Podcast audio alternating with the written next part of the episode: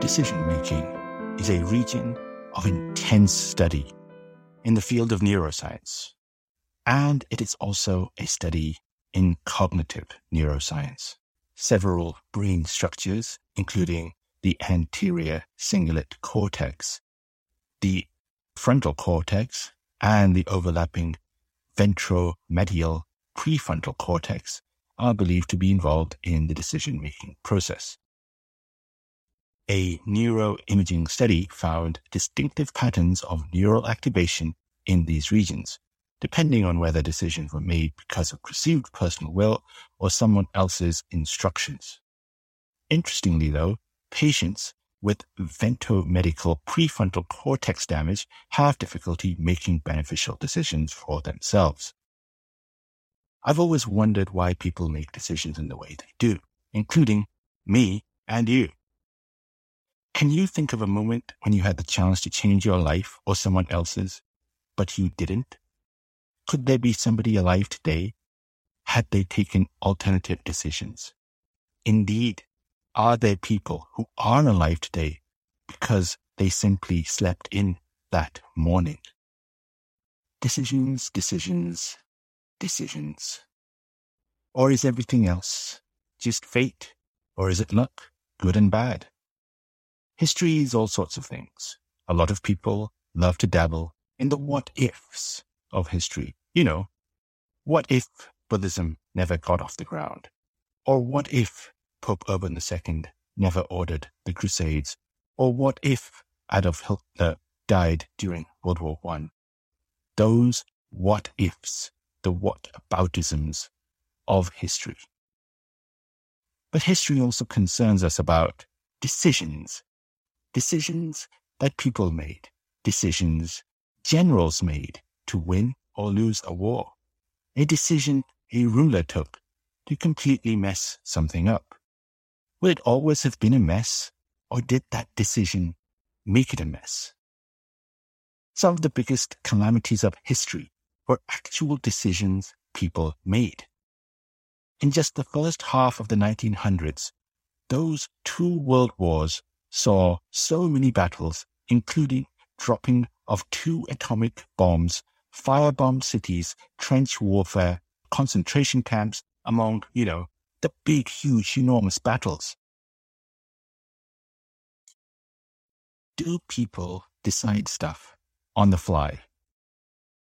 As we are all just humans, do we all decide things and just hope for the best? The British in Afghanistan, that was a mess. The Soviets in Afghanistan. What a disaster. And the Americans in Afghanistan. Oh, what a catastrophe. That, by the way, was the third time. Did anyone pay attention beforehand? Each one was ultimately a decision, a decision to go in. Then there were decisions in the battlefield, on the ground, once these three armies were on Afghan soils. These were all decisions. So many things are decisions. Yet, so many things are fate or luck. Or maybe things are just destined to happen. As we look at broad swathes of history, you know how things will pan out.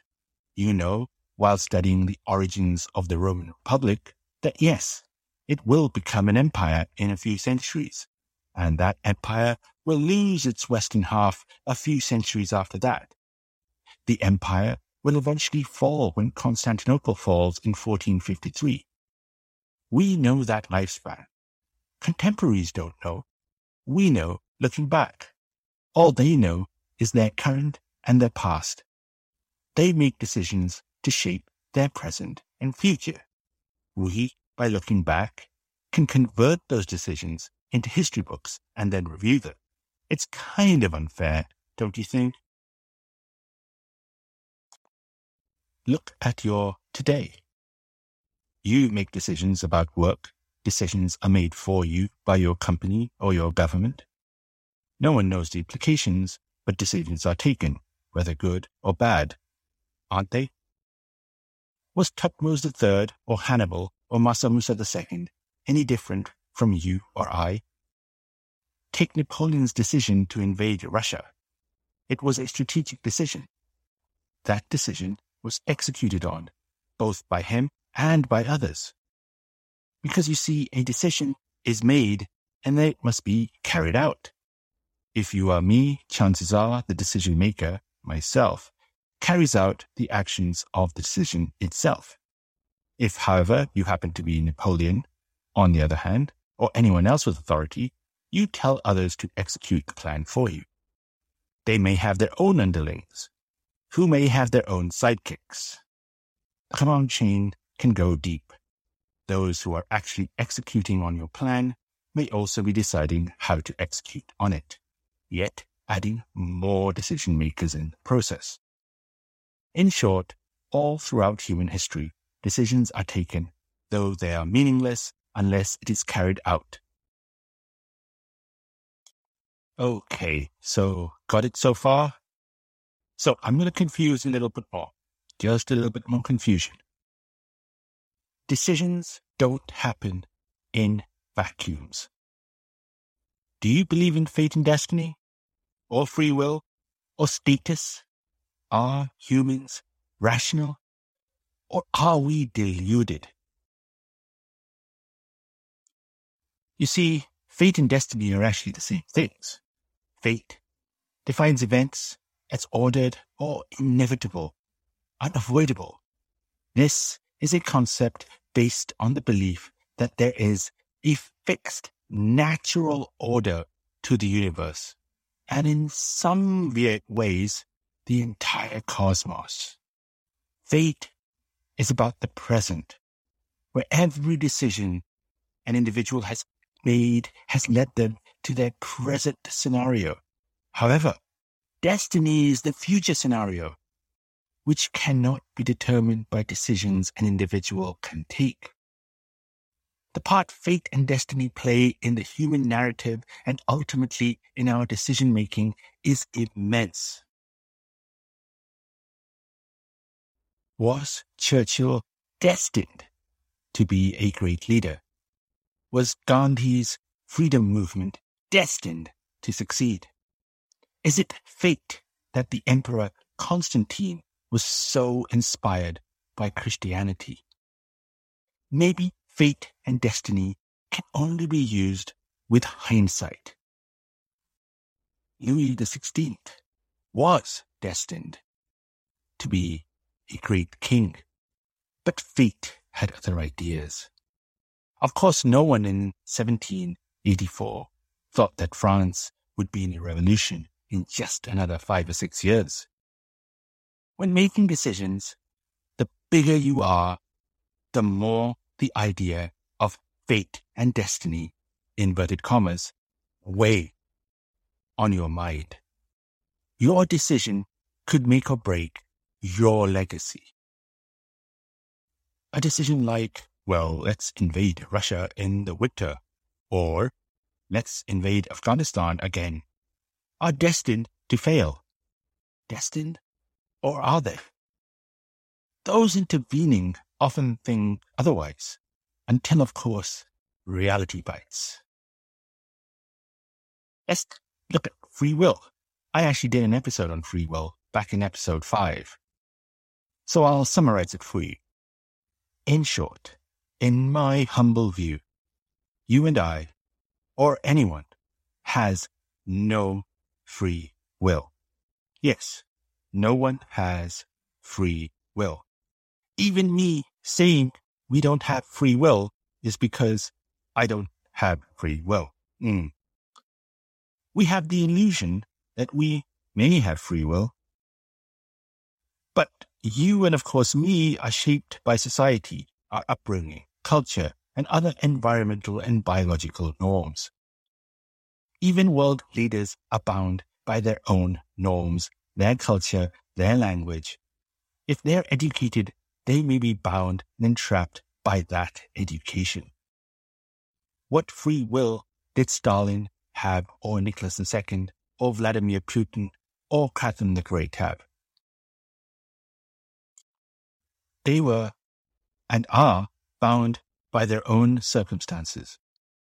Someone's eternal desire to declare war, invade another country, or create something is shaped by too many factors that result in the personality known as you. In history, when you look at someone's actions, maybe it's the Emperor Justinian or Basil II, they all, all of them, had their own freedoms limited. If nothing else, everyone has limited wealth and limited knowledge. Always assume when researching history that every single person, even currently active so-called leaders, have no or extremely limited free will. What then is status or social status? Social status is the level of social value a person is considered to hold. More specifically, it refers to the relative level of respect, honor, assumed competence, and deference accorded to people groups and organizations in any society. Status is determined by the possession of a number of characteristics culturally believed to indicate superiority or inferiority. Thus, people use status hierarchies to allocate resources, leadership positions, and other forms of power. Status hierarchies seem pretty universal in human society, providing valuable benefits to those who occupy higher levels, such as better health, social approval, resources, influence, and freedom. The German sociologist Max Weber outlined three aspects of stratification in a society that of class, status, and power. In his scheme, which remains influential today, people possess status in the sense of honor because they belong to specific groups with unique lifestyles. Whether formal or informal, status hierarchies are present in all societies. Doesn't matter where you live on this crazy planet, you are part of some kind of status. In a society, the relative honor and prestige accorded to individuals depends on how well an individual is perceived to match a society's values and ideals such as being pious or something like that. Status often comes with attendant rights, duties, and lifestyle practices. Status is important. I can't state this often enough. It's important to you and me, but it's even more important to so-called leaders. Many decision makers, such as rulers, leaders, or others, such as CEOs, have status. Removal or the threat of detraction from that status is very harmful. Moving from a three bed apartment to a one bed is a move down in status. Unless that one bed is in the middle of Paris with the best view in town, that is a move down. A lot of the big picture decision makers, like Churchill, had inherited then earned status. Some are just born into status. Others, like say Justinian and Theodora, earn status. Ultimately, those who see themselves as upwardly mobile or have a higher status have a lot to lose without that status. When taking decisions, their own status is front and center of their decisioning. You know that Queen song, that Queen and David Bowie song called Under Pressure from 1980? It's great. Give it a listen. Now, wait, why did I just say that? It's totally out of context and it's bizarre. It's not rational. Rational. Rationality is the quality or state of being rational. That is, being based on or agreeable to reason. What then is rational behavior? In the stock market, it is buy low and sell high. Yet so many of us sell low and buy high. It's totally rational. Yet we do that. Why on earth would you do something as irrational as start a nuclear war? isn't it completely irrational? Of course, it is irrational. Yet there have been ample near misses of nuclear catastrophe since World War II. Keep in mind, humans did start a couple of world wars. They also did mess up their own irrigation systems to cause famine in many parts of the world. And worse, they keep taking irrational decisions in the face of obvious evidence against it. Remember, it should not be any surprise when someone decides to do something completely irrational, because often humans make irrational decisions all by themselves. Reason, on the other hand, is the capacity of consciously applying logic by drawing conclusions from new or existing information with the aim of seeking the truth. How much reason do you use when in a tight situation with limited knowledge and limited resources? If you're surrounded by enemies, you don't care a bit about reason. You will do whatever it takes to save yourself. Screw the truth. But then again, what on earth is truth? Well, truth is the property of being in accord with fact or reality. A fact is an occurrence in the real world. The usual test for a statement of fact is the ability to verify that statement. That is, whether it can be demonstrated to be corresponding to some kind of experience by someone somewhere. In history, as in the current world, the present world, most things are not able to be verified. If you think we live in a post-truth world, then you need to understand we never were in a pre-truth world. Facts and truths are myths, and especially so in history. Rationality, reason, truth, and facts are words that are supposed to indicate one thing reality. Reality is the sum or aggregate of all that is real or existent within a system, as opposed to which is only imaginary. The term is also used to refer to the societal relations of things, indicating their existence. In physical terms, reality is the totality of a system, known and unknown. Reality is what we all operate in even in history, but it is the one thing that needs to be mentally distorted to succeed in life. In decision making, you need to be clear minded and sober enough to know truth, facts, reason, and be rational when making decisions. In real terms, of course, but genius enough to twist that narrative, to twist the facts, to fit your own agenda. And we all do this, and we all have to do this to survive. That leads me on to the final factor that I think impacts decision making, and that is delusion. A delusion is a fixed belief that is not compliant to change in the light of conflicting evidence. It is considered actually by most people a mental health issue. Delusions have been found to occur in the context of many pathological states and are of diagnostic importance in psychotic disorders, including schizophrenia, paraphrenia, manic episodes of bipolar disorder, and psychotic depression. But many decision makers have been, through history, deluded, as are people and leaders of your today. Delusions of grandeur is a term you may have come across. Diagnostic criteria for delusional disorders, grandiose type symptoms include exaggerated beliefs of self-worth, power, knowledge, identity, and relationship to deities or famous people. I want to be clear again. Delusions are a mental health condition. Seek help if you have it. But so many human so-called leaders have this delusion. Why? Because without it, you can't even make the cut to be leader. You're faking it until you're making it and carrying the rest of us along with you. We, the rest of us, are insane enough to follow the deluded.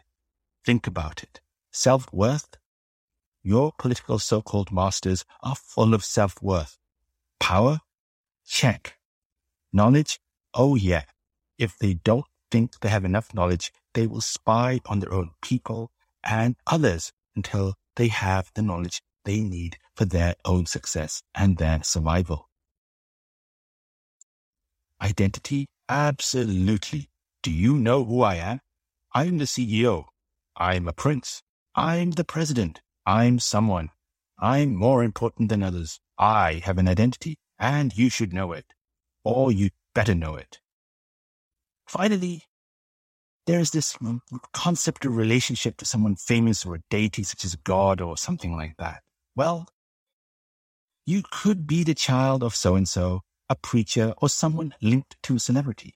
In the modern era, leaders like, say, Obama seek and cultivate their own celebrity status. When you look at important historical figures, even one you idolize, all of them are, in my view, deluded. Why? Because they need to be. Why? Because only the most insane would willingly do those kind of jobs. Or unless you're just thrust on it by birth or you randomly become a dictator by mistake. But wait, there's one more important factor in decision making, and that is emotion. You see, emotion appears able to aid the decision making process. Decision making often occurs in the face of uncertainty about whether one's choices will lead to benefit or harm. A lot, and I mean a lot of decisions are taken based on gut, a feeling, an emotion. How one feels that morning determines your decisions that day. Alexander the Great wasn't that much different to you or I, nor was Margaret Thatcher. So I've gone through some factors that might influence decision makers. But what about making crafty strategic decisions? What made Alexander the Great great? Why? Because they did strategy well. They had a natural brain model for what is known among clever people as game theory. Listen for the next few minutes and know a bit about game theory and join the clever people's group. Game theory is a study of mathematical models of strategic interaction among rational decision makers. We already defined rational behavior, and I indicated we all actually make irrational decisions. But then again, game theory has applications in all fields of social science, as well as logic, system science, as well as computer science.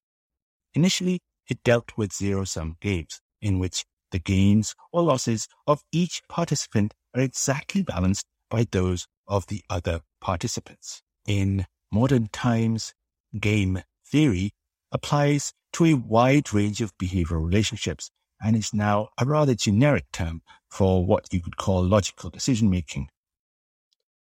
When we stop to look at history and some of the major historical decisions and actions, I wonder if it's even possible to apply rational game theory to it. When the Emperor Ashoka conquered Kalinga, i.e. modern Orissa, and systematically butchered its inhabitants, was that rational decision making right there? No or yes. Was it an emotion driven event based on delusions and status? Yes or no? By the way, soon after that butchery, the very same Emperor Ashoka seemed to become a semi-partial pacifist after learning about the teachings of the Buddha, who, by the way, was around at the time in his empire. Was that rational? We can't get into his brain, but we can get into your brain because you are your brain. What can we learn from decision makers from history? How do we make good decisions? Well, first, know your limits when making decisions. Your knowledge is limited and so are your resources. Resources includes things like money and above all, it includes time. Then, knowing that you do not have real freedom or real free will, that constrains you. For important decisions such as investments, job choices, and healthcare, you are tied to your biological and environmental limits. You are also tied to status. It's painful if you take a decision on a new investment, such as a property, all because someone you know moved into a bigger, better property and you've got to match it. Worse still is when you might have to downsize mid career. That's hard. Going down in status, that's rough. Don't forget, we are, in addition to all that, irrational beings. Game theory maths aside, know that you make what you think are rational decisions. Maybe totally false. They may be completely irrational. All the evidence, commentary, and data shows something else. But you ultimately do the worst thing possible. I call it the invasion of Iraq trick.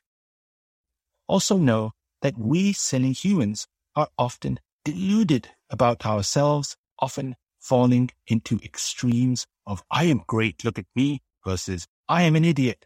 Doesn't don't look at me, doesn't look at me, don't look at me. Both delusions. Your decisions are factored on that.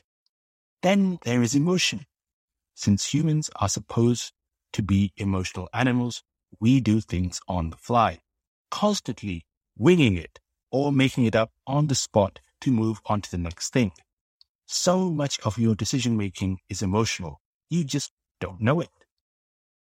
When you or I make a decision, that's exactly how everyone else you know also makes decisions. That's how your current business and political masters take decisions.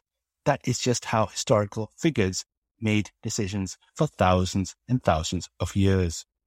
Don't be deluded into illogically thinking that someone's status or so-called destiny gives them an edge, because ultimately it doesn't.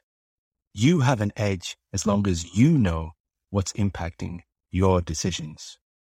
And with that, I henceforth decide to wrap up this podcast episode. Thank you so very much.